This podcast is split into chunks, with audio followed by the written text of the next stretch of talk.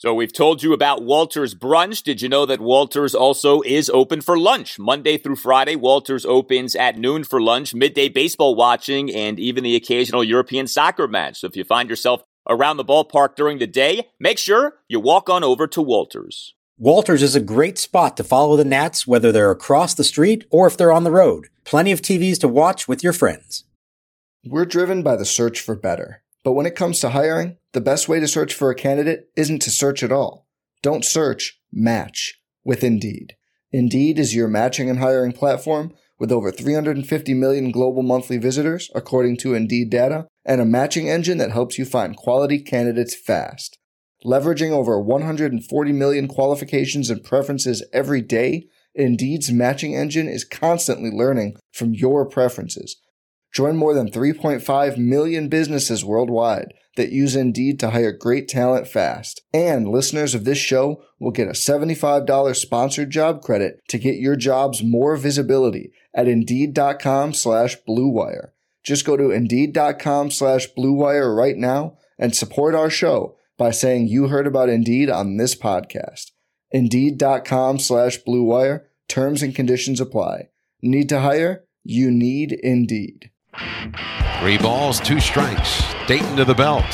Check of the runners. There they go. The pitch. Breaking ball. Strike three called with Robles out of the box heading toward first.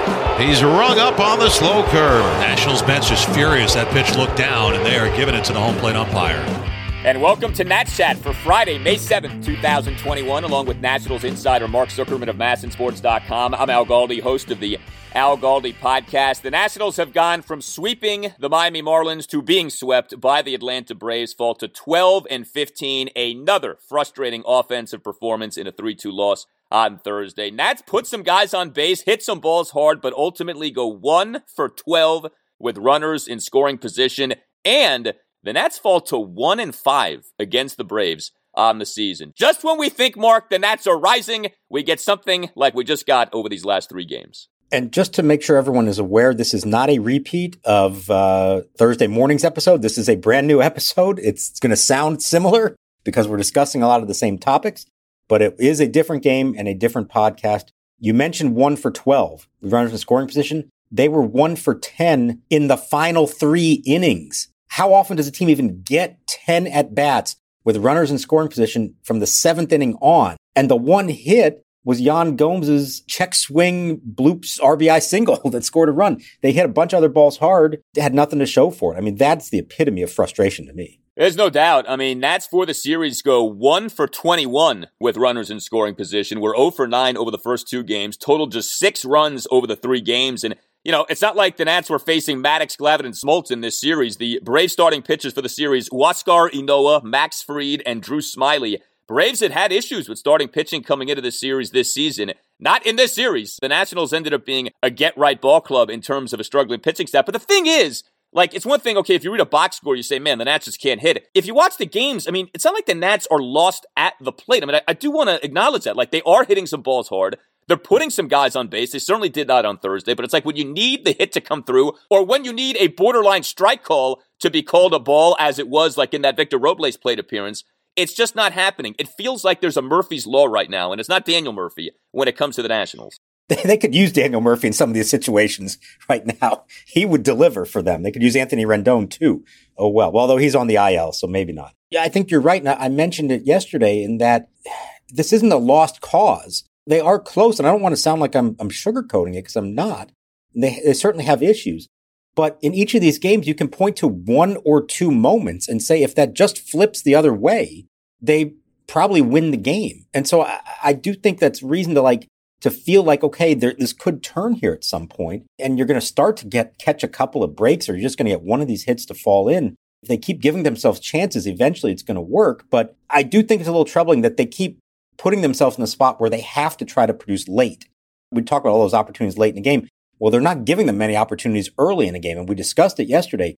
They're now 10 and 2 when they score first and 2 and 13 when they don't score first. And that really, I think, is significant against starting pitching that has been there for the taking. They're not getting out to an early lead and they're putting themselves in a spot where they have to deliver late. And maybe in those late game situations, they are feeling the pressure a little bit more knowing what's at stake. Whereas early in the game, you could be more relaxed and try to jump out to a lead. They just have not done that with any consistency. No, they haven't. And, you know, it's one thing to get destroyed by Jacob DeGrom, as was the case a few Friday nights ago. But like we said, this was a Braves pitching staff that had been very underwhelming, and the Nationals end up being the underwhelming outfit in terms of taking on that staff in this series. So you mentioned, okay, it feels like every game there's a moment or a plate appearance that jumps out. Clearly, in this game, it was what went down with Victor Robles. For a second consecutive game, it's a Victor Robles at bat in a key spot that ends up jumping out. The 5 3 loss on Wednesday night, he has the first pitch fly out to shallow left with the bases loaded, two outs to end the Nats' two run eighth inning. On Thursday, Robles striking out looking on a terrible third strike call by the home plate umpire, Nick Mahrley. Runners on first and second, two outs. Nats are down 3 2 in the bottom of the eighth. The pitch was low. The pitch was out of the strike zone. So much so that the glove of the Braves catcher, Jeff Mathis, hit the dirt. You hate that it has to be like this to where a bad call costs you. Okay. I mean, the Nats shouldn't be in this position to begin with, but that was brutal. And Davey was irate. So many in the Nats dugout were irate. I was wondering, I know this was a milestone day for Davey. He doesn't get tossed often. I wonder if it ran through his mind to go out there and just pitch a fit off that call. he was pretty frustrated, you could tell. But, you know, as he said afterwards, he thought that Mahrley, who was a rookie umpire, he thought he had a good game. He just missed that one. And, and Davey didn't hold back. Like he said, he got that one wrong, clearly. To me, the agonizing part of that because it's Robles, is here's a guy who they are pleading with to not expand the zone. Don't chase pitches out of the zone. And he battled back in that at bat, a great at bat, gets it to 3 2 and takes a tough pitch. I mean, that's a tough take. A breaking ball that looks like it might be at the knees, but is below the knees, and he takes it. Like to not be rewarded for it, you hope that that doesn't then change his approach the next time around. And he starts to think, I do have to start swinging at borderline pitches because that's the last thing they want him to do. To get him right, they want him taking that pitch and just hope that it's called properly. So that made that one especially frustrating. I'm going to point to the at bat right before it though. Schwarber with two on and one out, and the lefty is just coming in to face him now. And I thought, unlike the previous game where we were saying, boy, Davey missed his opportunities to pinch hit, for the most part, he had all the guys he wanted in the right spots in this game. But that's the one spot that I thought, boy, you could put Ryan Zimmerman up there instead of Schwarber against a lefty. What did he do? Three straight curveballs, three straight strikes. That was a bad at bat under the circumstances. And it points to, I think we've talked about this, that there was a, a problem going into the season where you're just saying Kyle Schwarber is our everyday left fielder, sink or swim, righty or lefty. There is no complement to him from the right side. They still don't have it. That is a problem until they find someone who can be that person he's going to keep having to bat in those situations. And I think that's going to hurt them in the long run. You know, it's a shame too because Schwarber had some good plate appearances on Thursday. Two out ribby double, bottom of the fourth on a one-two pitch. The leadoff full count, nine pitch walk in the bottom of the seventh. He was down in that count one-two, was able to work the walk. Of course, he had a super gutsy take. You just mentioned Robles and his gutsy take and ended up being called out on strikes. But Robles in the loss on Wednesday night, right? That tremendous eight pitch walk to load the bases with two outs in the bottom of the eighth inning, taking a pitch that was borderline, but being rewarded for that. But no doubt, I mean, he looked lost there with the three swings and misses in a big spot. You know, you had Yadiel Hernandez in the game on Thursday, unable to come through, striking out with uh, Andrew Stevenson on second, one out, bottom of the ninth, Nats trailing by the one run. It was a bad game for Trea Turner, 0 for 5 with a strikeout. It was another underwhelming game for Josh Bell. You know, I know he worked a walk, but grounding out with runners on first and second, two outs bottom of the first inning. It's like all these different opportunities to plate runs, all these different opportunities for potential big innings, and it just doesn't happen. Like it feels like the Nationals have the Nationals are the kings of the two run inning that feels like it should be a six run inning. Yeah, you're right. They're not exploding and, and tacking on when they could. So many opportunities there. They're hitting in double plays in inopportune moments. And, you know, runner on third and less than two outs, just not getting him in. You know, hitting a ground ball instead of a fly ball or striking out. These are things that you know, there's a fundamental way you have to approach those at bats.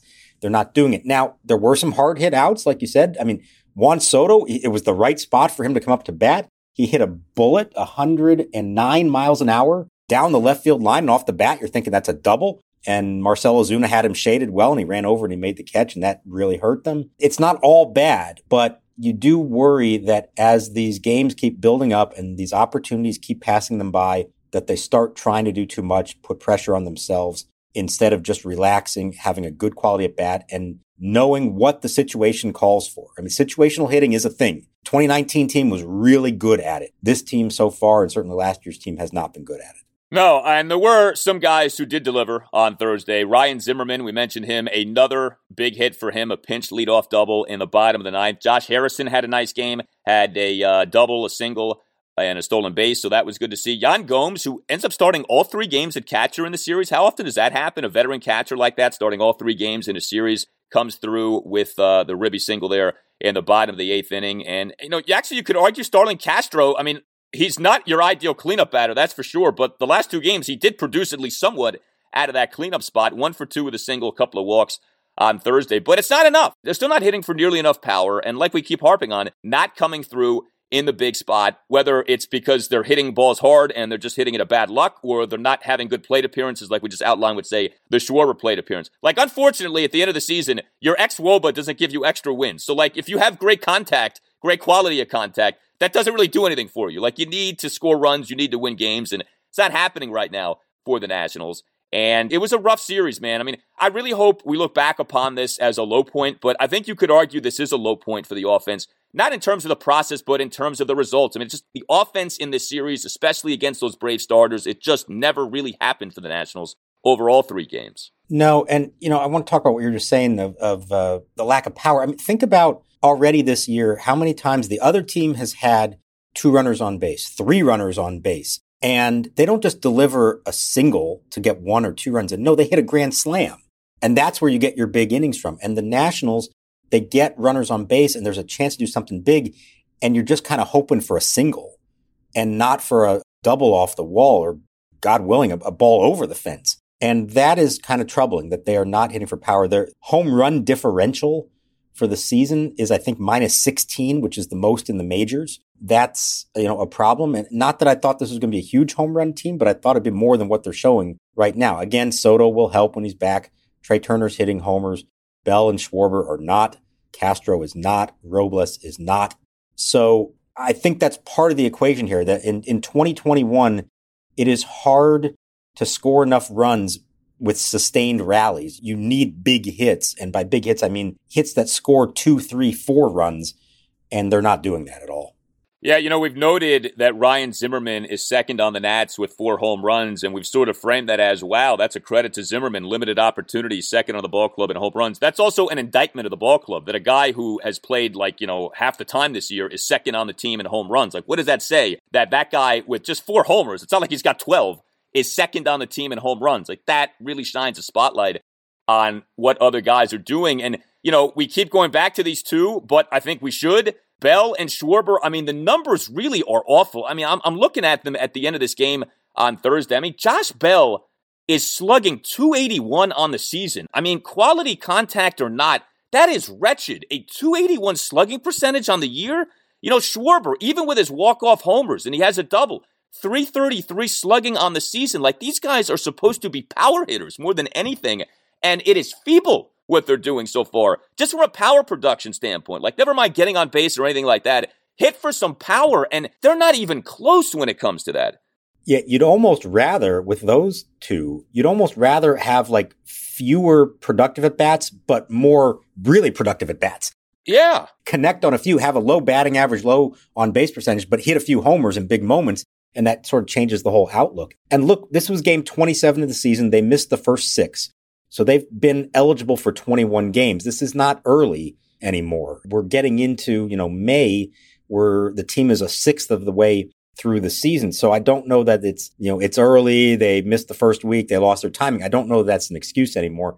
This is sort of who they are, at least right now. It doesn't mean there isn't time for them to turn around, but I don't think you can any longer use the, oh, they're still trying to find their footing, and get their timing down. It's too late for that. Absolutely. I mean, if, if you just go by plate appearances, which I think is the fairest way to do this, Kyle Schwarber is fifth on the Nats in plate appearances. Josh Bell is sixth. So, like, they've had plenty of opportunities to get going here, and it hasn't happened yet. I mean, some brief flashes. Like, it's odd with Schwarber. You could argue as the two biggest hits on the season for the Nationals, but, like, there's more to the season than just those two walk-off homers. And sadly, just not nearly enough good moments from him.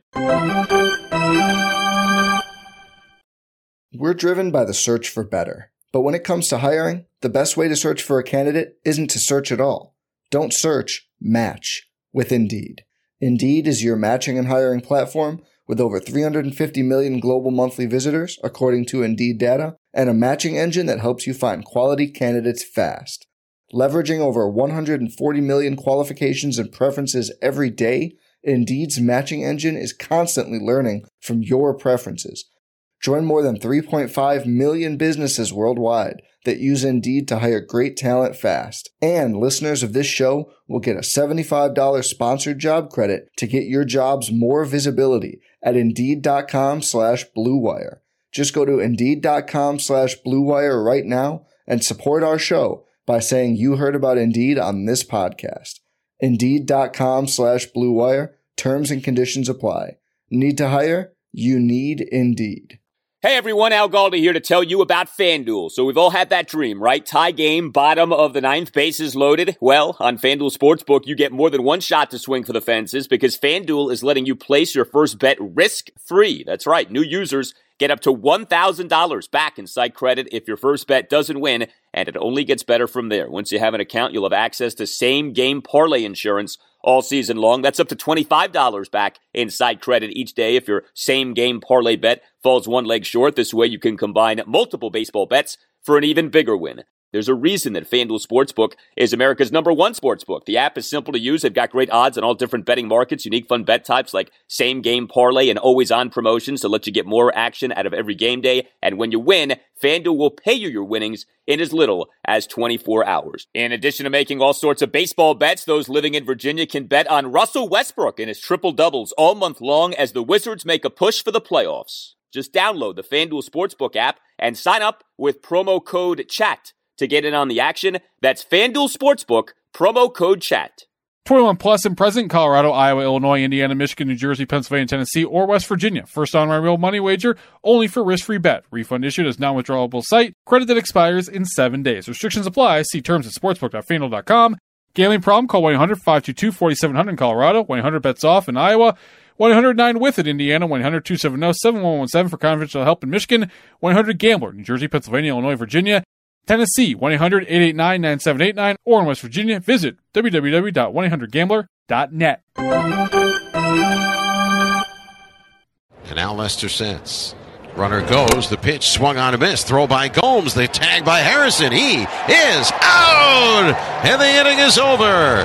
It's a strike him out, throw him out, double play. What did you think about Jon Lester on Thursday? Uh, you know, the final line is three runs in five innings. I actually thought at times he looked better than he did in his debut when he threw the five scoreless innings. Yeah, I agree. I mean, he was getting the weak contact. He was striking batters out, which is something he didn't do in the first game. And it really was just that one sequence in the fourth inning that got to him single, walk, double, and then, and he still almost got out of it with only the one run. He struck out Riley and Swanson and then gave up the two run single. That was the killer one to Adrianza. Robles made a great throw to the plate. They almost had him. It was a nice slide by Ozuna, but that's kind of what I expect out of Jon Lester. And I, I don't, if he's better than that, that's great. But five innings, three runs, you know, ideally maybe he'd get give him one more inning, six as he's building up a little bit more. He was only at 80 pitches, so you can expect maybe one more inning from him. But, you know, that's, I think, what they should be expecting from him. Give them a chance to win, pitch decently enough into the, the sixth inning, and, you know, just cut down on one or two mistakes that, that kind of cost them. But no, in the big picture, I, I've been pretty encouraged by what I've seen from him because it's not a lot of loud contact. It's a lot of ground balls. The fact that he was actually getting some strikeouts is a good sign. I think all things considered, that's been a, a, a nice little pleasant uh, development so far. It's only two starts, but I, I like what I've seen from him.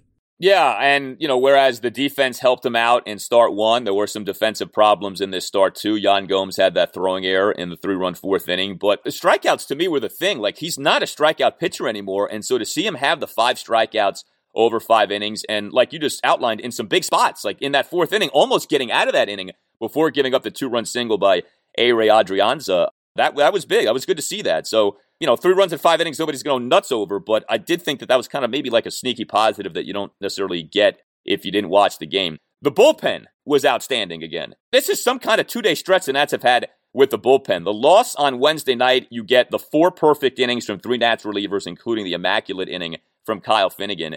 And then on Thursday, three Nats relievers combined for four more perfect innings. Austin Voth faces five batters, records six outs.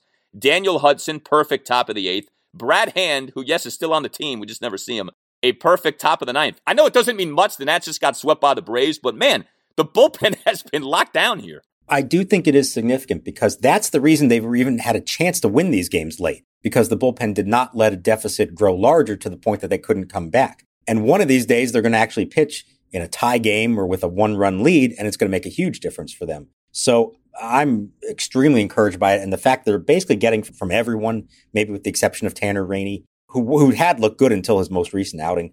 So a lot of guys are contributing there. Nobody's being overworked. They're keeping their team in the game. Eventually that is going to pay off. That's a, a good sign in the long run. You don't want to be 12 and 15, but if you're going to be 12 and 15, I think this is the way to do it where your starting pitching seems to be coming together here right now, and you're still going to get Strasburg back. Your bullpen has been lights out. Your defense has been fantastic. You just need the offense to come around. And I feel like eventually that's going to come around just enough. They're, they're not going to win games seven to six, but the way the pitching and the defense has been, they may not need to. They may be in a position to win a lot of games three to two. And so it's not going to take that much more offense to ultimately win. So I think that's why in the bigger picture, I'm still somewhat encouraged by it. They've got to clean some things up, obviously, but if the bullpen can keep doing that and the rotation seems to be rounding into form, they're going to be in every game. And that's all you can ask for and then hope that some hits start to fall.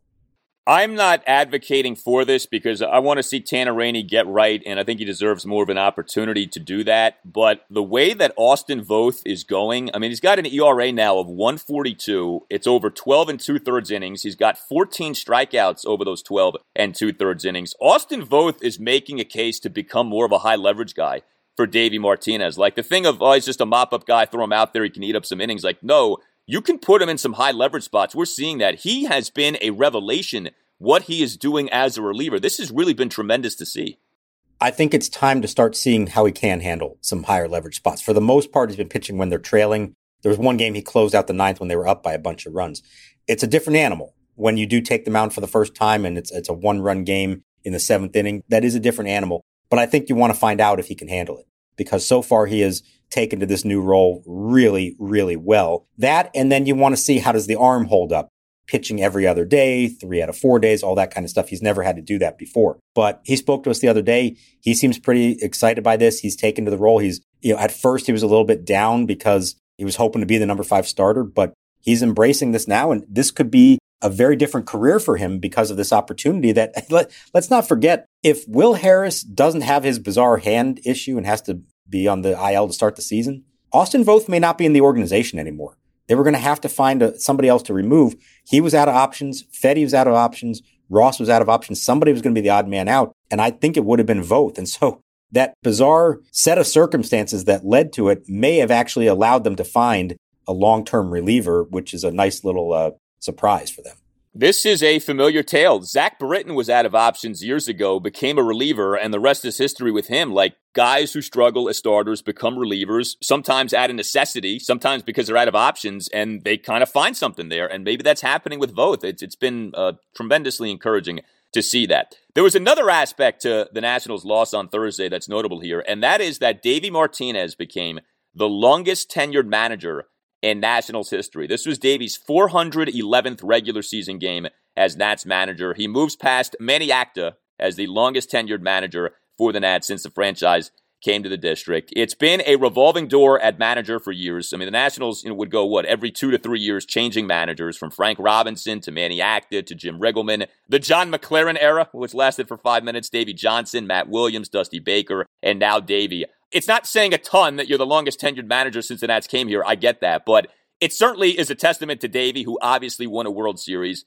Everything you ever read and hear about the guy is that he's a genuine person. He's a good person. People really like him. His managing in that 2019 postseason to me is forever masterful. The aggressive usage of starting pitchers as relievers, the navigation of that Nats team with that bullpen to be able to do as the Nats ended up doing in that postseason. And, you know, I, I think it's a kind of day where, yeah, the Nats lost and they got swept, but a tip of the cap to Davey for achieving this. It's, it's not a small achievement. It's not a small achievement when you're doing it for this organization, which has not exactly shown a very long rope when it comes to managers over the years. I mean, it is pretty striking. It was something I kept writing about year after year every time they would hire a new manager. Will this finally be the one to complete three seasons? As though that was some huge accomplishment because none of the previous ones had been able to do it. I mean, the fact that the record he broke was held by Manny Acta. a wonderful guy who I'm still friends with, and like Davey, a truly genuinely good person. But Manny Acta was last manager of the Washington Nationals in 2009. He was the manager during their worst time. He has the worst winning percentage in club history. And think about the names of managers they've had since then, all up till Davey, accomplished baseball men with track records, and none of them were able to make it through three seasons. It tells you how far they've come. I know there are times the fans complain about Davey's X's and O's, and I'm not saying that he's 100% right. I mean, we talked all about it yesterday about some mistakes that we thought he made. But I think continuity is really important. And even if they didn't win the World Series in 19, I think it was important for them to establish that they finally have somebody in that position who can be here for the long haul that everybody likes and respects. I think it makes a difference in the long run. You hope there's still more success for him and that he's not just going to be living off the one World Series title forever. But even if that's all that it is, I think it's a significant achievement for him and for this organization to finally have a manager that they're not constantly looking over his shoulder for when's he going to be fired. Yeah, I mean, he certainly has been rewarded contractually, which was not something we had seen with Nats managers. So I think that's good to see. He is tied to Mike Rizzo, which is a good place to be because it doesn't certainly look like Mike Rizzo's going anywhere anytime soon. And the thing with Davey, and this is always kind of hard to read, and I know, you know, people mock him for the camel stuff, and, you know, he says proud of the boys every 30 seconds and all that, but he really does seem to be very good in terms of having a steady hand. When things are going poorly, he doesn't get negative. He never throws his players under the bus or anything like that. There is this sort of like rock nature to him where when things are bad, Davey's still there. And like you feel like you're at ease and, and you know you're in a good place. Like I, I could see how players like him and are with him. And the other thing too with Davey, and you know, it's hard to put like a value on this, but the fact that he speaks Spanish, I do think means a lot in today's day and age in Major League Baseball with all of the Latin American players, especially like with younger Latin American players, that he can communicate with them like that, that he can understand their culture, where they come from. I think that's another really valuable thing about Davey Martinez. Like we've seen with the Nationals, especially, right? All these Latin American players coming through the pipeline. The fact that Davey can speak their language, I think that's kind of a sneaky, valuable thing about Davey. He relates well to everyone from all backgrounds. And honestly, Dusty Baker, that's a huge trait of his as well, is that it doesn't matter what you look like, where you came from he will find a way to form a connection with you. Davey is really good at that as well. Before he ever got this job, he was just one of the most well liked people in baseball. He's been around. He's worked and played for tons of organizations. He knows everybody in the game. They've crossed paths at some point, and you never hear a bad word said about him. Everybody likes him because it's genuine. He's not putting on an act. There are other managers who we think of as good communicators and good with the media and who say all the right things. And that's not necessarily who they are behind closed doors. What you see with Davey Martinez is what you get. That is the real person behind it. And I think that's what resonates with players so much. So again, yeah, are there some in-game decisions that sometimes you shake your head at? Yes. But I believe, and I think most baseball people believe the same thing, even though that's the stuff that gets the most attention, the behind the scenes, off the field stuff is, you know, 75% of the job of being a big league manager. The in-game stuff is like 25%. Yeah, it's going to come up at times in big moments and big games, but more than that, how do you deal with your players behind the scenes? How do you keep everybody pulling on the same rope in the same direction when things are going bad? We know that that's a forte of his to keep everybody going when things do not look good. That to me is what distinguishes him as a manager, and it's why I think he will have a long career, whether it's here or somewhere else.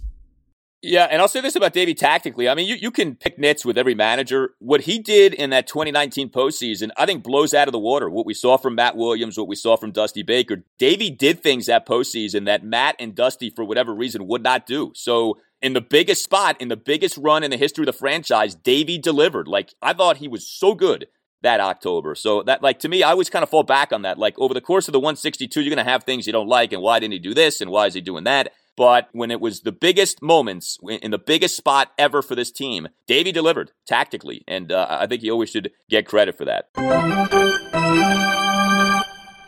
Are you interested in buying or selling your home? Support for Nats Chat comes from Rachel Levy of Compass Real Estate. By focusing on the personal parts of the real estate process and using technology to simplify the rest, Rachel seamlessly guides her clients through their experience. Rachel uses all her deep local knowledge and exceptional customer service to advocate for her clients across DC, Maryland, and Virginia. To learn more, follow her on Instagram at Real Estate Rachel. Hey, Nats Chat listeners, Tim Shover's here to tell you about Sunday Scaries CBD gummies. Sunday Scaries are specially formulated CBD gummies with vitamins D3 and B12 that taste absolutely delicious and are easy to take on the go. Sunday Scary CBD gummies help you live life scare free by promoting a sense of calm, quieting your mind, and just helping you to chill out and relax. They sent me a care package a few weeks ago, and let me tell you who they are targeting young professionals, entrepreneurs, college students, moms, and yogis. If you fit into one of those categories, I highly recommend checking out Sunday Scary CBD gummies. Today, you can get 25% off your first order with the code NATSCHAT at sundayscaries.com. That's 25% off your first order at sundayscaries.com. Enter code NATSCHAT where asked for a coupon on the checkout page. Ready to chill out and get some much needed peace of mind? Head to sundayscaries.com right now to get 25% off some sweet, sweet CBD gummies. Next up for the Nationals, a three game series at the New York Yankees. The Yankees had a five game winning streak end on Thursday, a 7 4 loss at home to the Houston Astros. That was some kind of series, by the way, if you were paying attention. The Yankee fans never need a reason to get on anyone.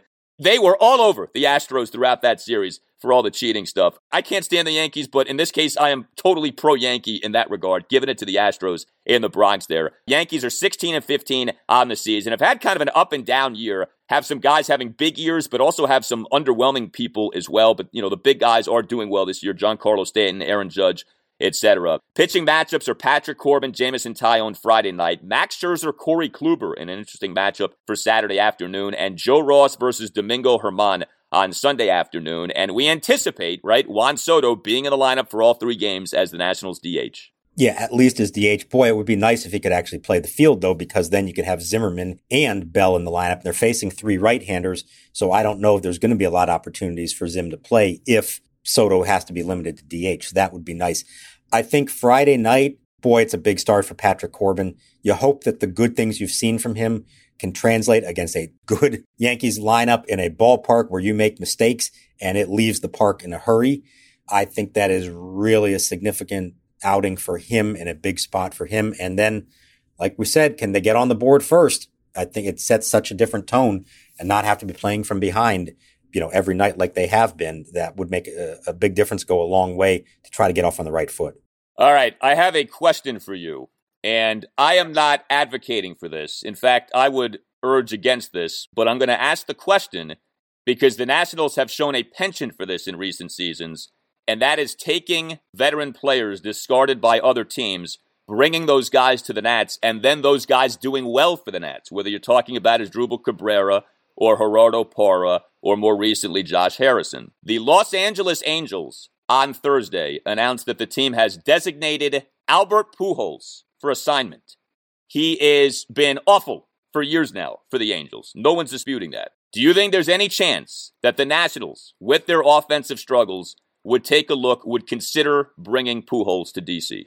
Wow, that would be something, wouldn't it? Um, I'm going to say no. And the reason is less that they wouldn't think that maybe, you know, he'd be a valuable person to have, but it just doesn't fit in with this roster at all. You have two guys who only play first base and nowhere else. This is a National League team. There's not going to be a DH. I know Pujols played some outfield early in his career. I don't think that's in the cards for him anymore at this point. So I'm going to say no for that reason. You know, there are moves ultimately they can make to try to help them. I don't think Albert Pujols is the one. I, I hope this isn't it for him. I know he's been bad here for a few years, but he has such an important place in the game's history for the last 20 years and such a gentleman and so well liked by everyone. I hope that's not the end. I hope he does get a, an actual chance to go out on, on somewhat of his own terms. I immediately thought of the White Sox because of Tony La Russa, but I guess they've sort of hinted that they're not going to be looking at him. That would make sense. I don't know if a reunion with the Cardinals is in the works at all. I hope we haven't seen the last of him. If we have or if we have not, can I share a story about the impact that Albert Pujols had on my life, even though he has no idea that he had this impact on me. If not for Albert Pujols, my son would not exist. Uh oh. Let's hear this. okay. This is one of those butterfly effect stories where something happened that set in motion a chain of like 10 different events that ultimately led to my family. but if not for the very first thing happening, there's an argument that it never would have happened. 2005 National League Championship Series, Cardinals versus Astros. I was covering it for the Washington Times. I'm in Houston at Minute Maid Park for game five of that series. and the Astros are, are looking like they're going to clinch the series right then and there. They're ahead in the ninth inning. Brad Lidge on the mound. And Albert Pujols hits still to this day, in my mind, the most towering drop your jaw home run I've ever seen into Soto territory up there over the train tracks. The crowd just, they're at a high pitch because they're trying to clinch the pennant and it just, the bottom just fell out, mouths agape, huge home run to change that game. The reason this is significant is it forced the series back to St. Louis for game six. So that now meant I and all the other writers were going to St. Louis for that. What that also then meant was because I was going to cover the World Series as well, and it was going to start in Chicago because the White Sox were the home team for the World Series. I was no longer going to have time to come home in between series. If had the series ended in five games, there would have been enough days off. I would have come home. Instead, now I have to go straight to Chicago. Astros end up winning game six, so there's now a couple of days off. Well, I've got to do laundry at this point. Okay.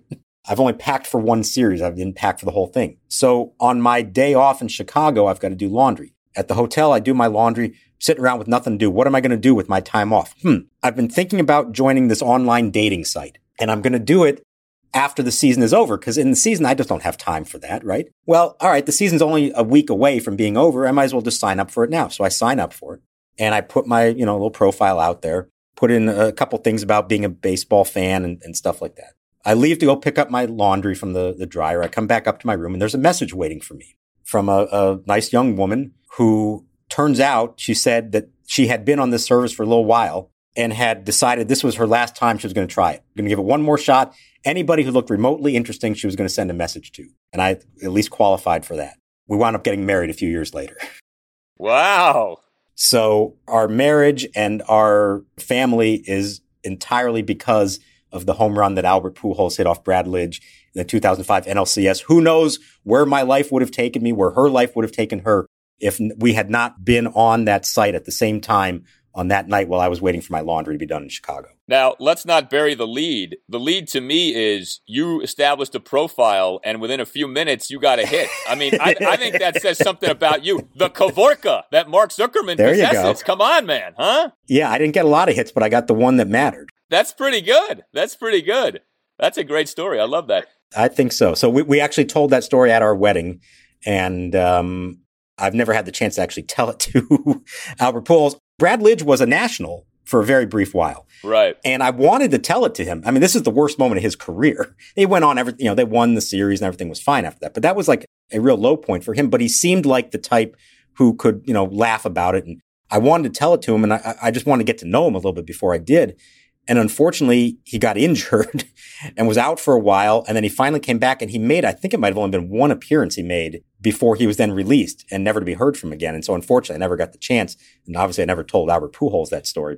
Maybe someday I'll have the chance to do that as well. But yeah, it was a moment that I think you could say changed my life for the better. And I had no idea in the moment that that would be the case it's amazing how stuff like that happens. You know, you think about like an alternate universe, like what if that doesn't happen? Then what ends up happening? Like the domino effects are endless when, when you know, you, you drive yourself crazy thinking about all those different things. Yeah, I mean, Pujols is fascinating because I don't know that anyone has ever had a better first 11 seasons than Pujols had. 2001 through 2011, he was otherworldly. I mean, he was profiling as maybe a guy who was going to end up being the best player ever. Like that's how good the offensive numbers were. And his career just plummeted basically upon signing the contract with the Angels. That contract that the Angels gave Pujols is the ultimate cautionary tale of paying a guy in his 30s for what he did in his 20s, paying a guy who was on the wrong side of the defensive spectrum. It's just, it's like one of the great case studies you can ever point to. Pujols is a great guy. It's not an indictment of him. You don't blame him for getting that money. But man, like that is exhibit A for why you've got to be careful when you dish out those contracts. The Cardinals played that perfectly. They got the best out of Albert, and then they didn't have to pay him the big money like the Angels ended up doing. And there was a lot of controversy over that. A lot of people thought the Cardinals, it was a huge mistake. How can you let this franchise player walk away like that? Remember the Marlins were trying to get in on it. And you're like, well, the Marlins, what are they doing in all this? And it is a good cautionary tale. And, and, you know, let's see, there's a long way to go, but it reminds me of Bryce Harper to the Phillies. And at the end of all that, I mean, he's signed till he's 39 years old. What are we going to be saying about that contract? And if you're a Nationals fan, are you still going to be upset by it or not? It is dangerous. And it also makes you appreciate just how good Max Scherzer has been and how fortunate the Nationals are to have struck gold with that contract. Yeah, you know, the other one it reminds me of, and this is on a much smaller scale, but Jordan Zimmermann. the Nationals to me played Jordan Zimmermann beautifully, where they got the best out of him. He signs that deal with the Tigers. He was awful for the Tigers for years. That to me is a great example of you get a guy in his 20s, you get the best out of him, you let someone else overpay him, and you move on to something else. And that's what the Cardinals did with Pujols. Cardinals, of course, continue to make postseasons beyond Pujols, and the Nationals obviously have done that well without both Zimmermann and Bryce Harper. Well, if you have a story that can top Mark's when it comes to romance, we, we, we, we'd love to hear it. I don't know. That's, that's tough to beat, but hit us up on Twitter at Nats underscore chat. You can email us to Nats Chat Podcast at gmail.com, including if you would like to become a sponsor of the Nats Chat Podcast, email Tim Shovers, again, Nats Chat Podcast at gmail.com. You can follow us on Twitter at Mark Zuckerman and myself at Al Galdi. All Nationals radio highlights on Nats Chat are courtesy of 1067 The Fan. For Mark, I'm Al. We'll talk to you next time on the Nats Chat Podcast. Albert digs back in, open stance, deep in the box, pulls it down on the end. Lidge is ready. With two on and two out, his 0-1 pitch. Swing and a long one. There it is, baby. The Cardinals take the lead as Albert Pujols comes through in the pitch. And the Redbirds lead this baby 5 to 4. I have this power. Yes, Kavorka. Kavorka. Mm. It is a Latvian word which means the lure of the animal. I don't understand. Women are drawn to you.